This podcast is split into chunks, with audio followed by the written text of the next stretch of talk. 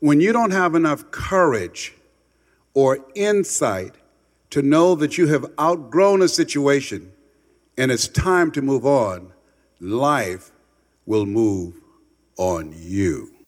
That's Les Brown, and this is the Depression Detox Show.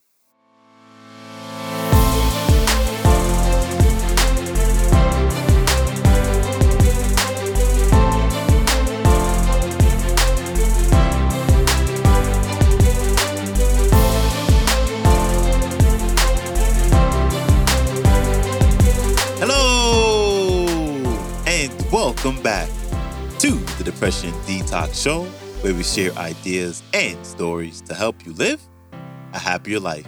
I'm your host, Malik Josephs. Happy Friday. Thank you so much for tuning in. So, we are keeping this week's topic of redirection going with Mr. Motivator himself. And in this clip, he's going to be sharing an unbelievable and inspiring story of courage, resilience, and creativity. Here's Les Brown. Enjoy. Marion White said in life, when you don't have enough courage or insight to know that you have outgrown a situation and it's time to move on, life will move on you. And so, as you look at yourself, look at your goals and dreams, what are the creative things that you can do right now that can take your life, that can take your idea, that can take your dream to the next level? Creativity must be nurtured, it must be encouraged. And through the synergy of being around other like minded people in that mastermind environment, it will stimulate and create, and some things will come up for us that we would not know otherwise when we challenge ourselves. I remember during the time when I had resigned from the Ohio legislature, where I was elected for my third term to go back to Miami to take care of my mother. And there I was, had to start all over again. The money that I had saved, I did not know that insurance companies have a cap on how much they pay for medical expenses. 95% of the people who filed for bankruptcy did so because of medical expenses. And when they would no longer pay the money that I had saved, the medical expenses went through it like it was nothing. And there I was, no college education. I was a former state legislator. You can't transfer from one state to the other. And I had to start all over again, 42. And they said adversity introduces a man to himself. What is your gift? What is your talent? People have been telling me for years what my gift was. And then a fateful day happened.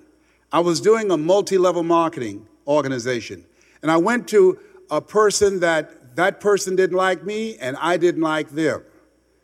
But we were still in communication with each other. And I said, Listen, I want to share with something with you. I want to introduce you to an opportunity. And this person said to me, I'm not listening to you. There you go again. You've got gold in your mouth. You need to use your gift. If you use your gift, you will never, ever need anything else in life. And she walked away. Now, it, I don't know why what she said meant something to me. Maybe because all the other people like me. But I knew she didn't like me. But if she didn't like me and she still saw my gift, then I say, whoa, I must have a gift. When somebody don't like you can see something special in you. Am I making sense on this?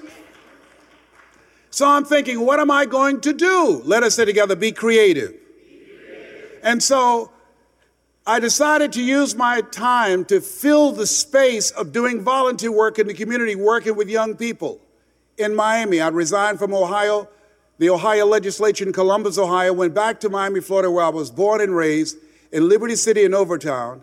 And I volunteered at the New Horizons Youth Center and I came in as a youth leader to volunteer.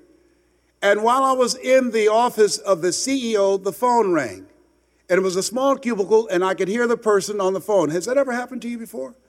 And the person said, Listen, they're, they're giving out contracts at Dade County Auditorium. You ought to come down and submit a contract to get this money that at 12 midnight it will be going back to the federal government. Before she can end that conversation, I had left the room and caught a bus downtown to Dade County Auditorium. and I'm walking around listening to people give their presentations.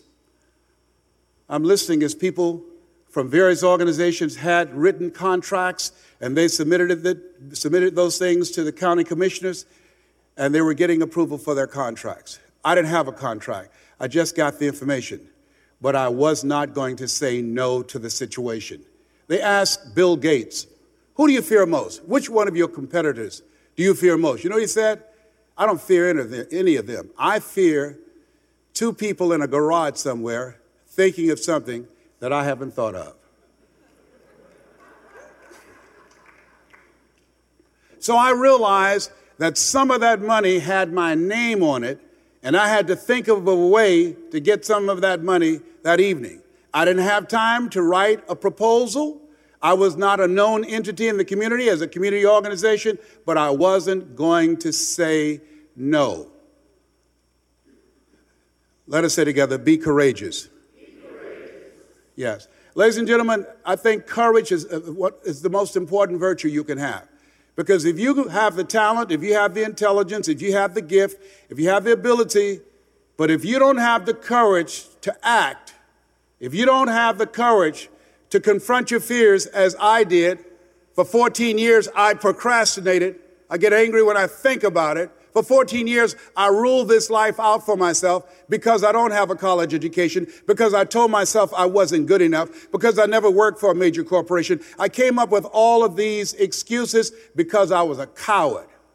And part of, of, of having courage is the willingness to say yes to life, to say yes.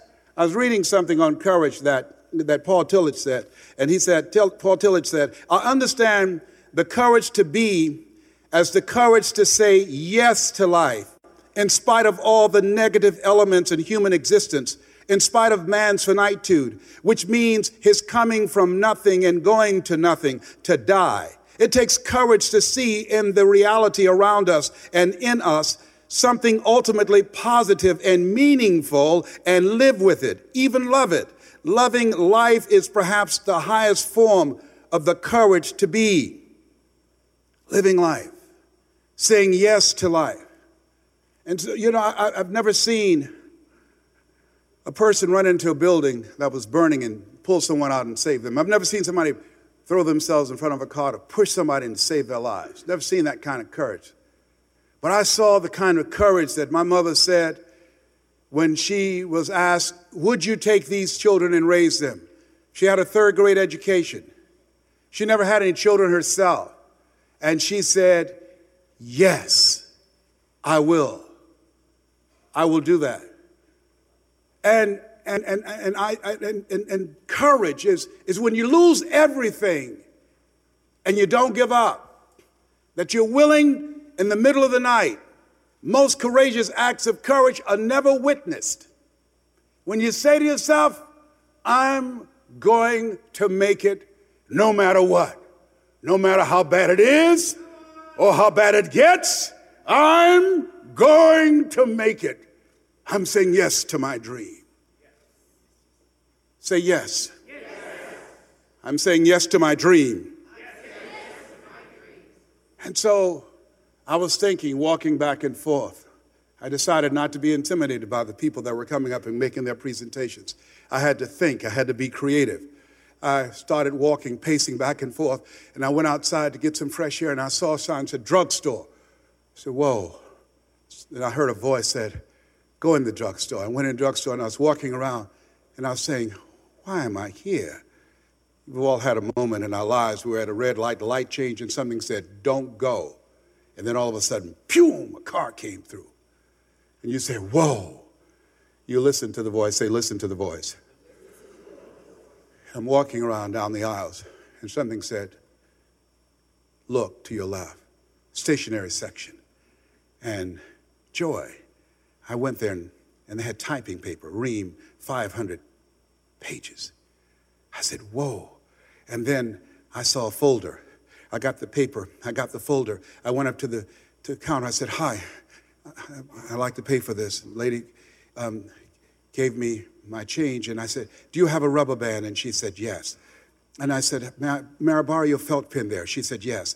And I wrote on the, on the, the, the folder, manila folder, the Les Brown Youth Enrichment Seminar.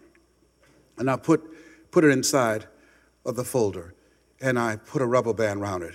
And I went in, and I put my name down as one of the presenters.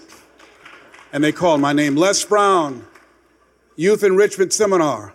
And so I came up before this group. And I said, Hi, my name is Les Brown. I'm from Miami originally. And I've been listening to the programs up here for young people. I believe as you talk about having programs to keep young people busy during the summer, my belief is the real goal is to give them the tools, methods, and techniques to make it through life. And I believe if we can have Little League football teams, baseball teams, and basketball teams, then we can have Little League dermatologists, cardiologists, and endocrinologists. And my program is designed to do that. As you can see, this is 500 pages.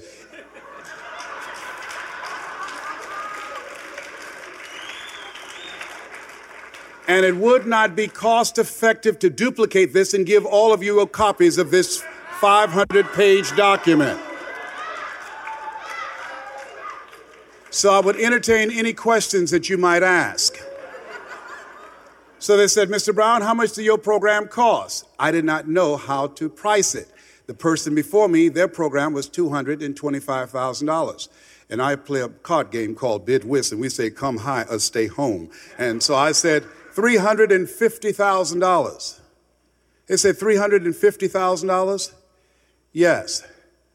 Mr. Brown, have you ever done this program before? No, not in terms of the kind of structure that I'm talking about, but I have lived this program, sir. Very good. Mr. Brown, here's what we will do. To start off with, we will give you $100,000. Mr. Brown, yes. We will give you $100,000 as startup costs. I did not answer immediately because I didn't want to speak in unknown tongues.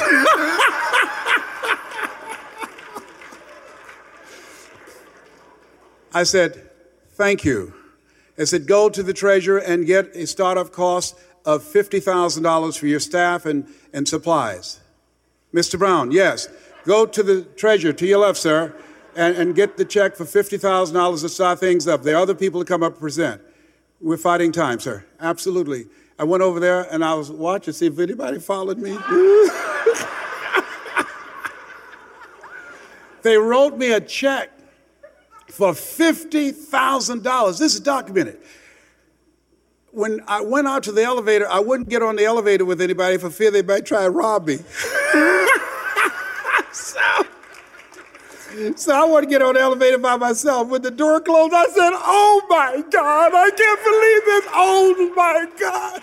This is unbelievable. I went to a payphone. I called my sister. I said, Margaret, I need you to come get me. I'm downtown at Dade County Auditorium. What are you doing? They gave me a check for $50,000. She said, Why? I said, I don't know. oh my God, I tell you. And I was successful. I did the program, it was my first contract, and I was creative and courageous, and I made it happen.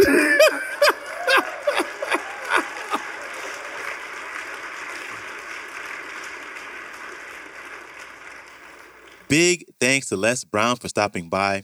His website is lesbrown.com. You can follow him on Instagram at the Les Brown and check out his latest book entitled You've got to be hungry, the greatness within to win. And I got this clip from the Ultimate Les Brown Library, which you can get on audible.com. And I'll have all the links to connect with Les as well as a link to the Ultimate Les Brown Library in the show description. And when you get a chance, please follow the show on Spotify podcast, share it, or follow the show wherever you listen to your favorite podcast. And that's a wrap for me.